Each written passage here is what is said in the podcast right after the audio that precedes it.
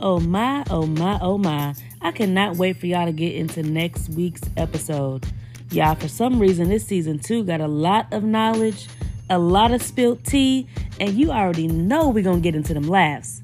Stay tuned. Okay, um, what was I saying?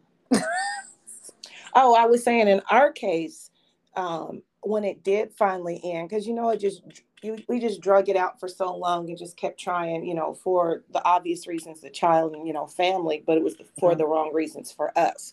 So once it finally was over, it was almost like a sigh of relief for us. Now we can be friends again. Now we can go back to, you know, getting along because that pressure of relationship is not on us anymore. Right. Yeah. And, you know, his parents, they stay neutral. I mean, from all that we went through and um, the time when we broke up, that his parents remained the same. His whole family remained the same. And they're still very open to me being around. And that's, that's a little good. different.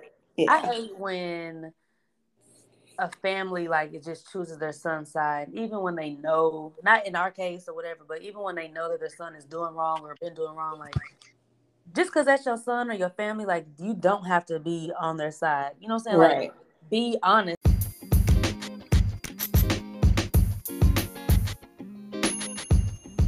I really find it weird that people think it's weird that just because you are not with your children's fathers anymore, that you have to break up with the family too. But who am I?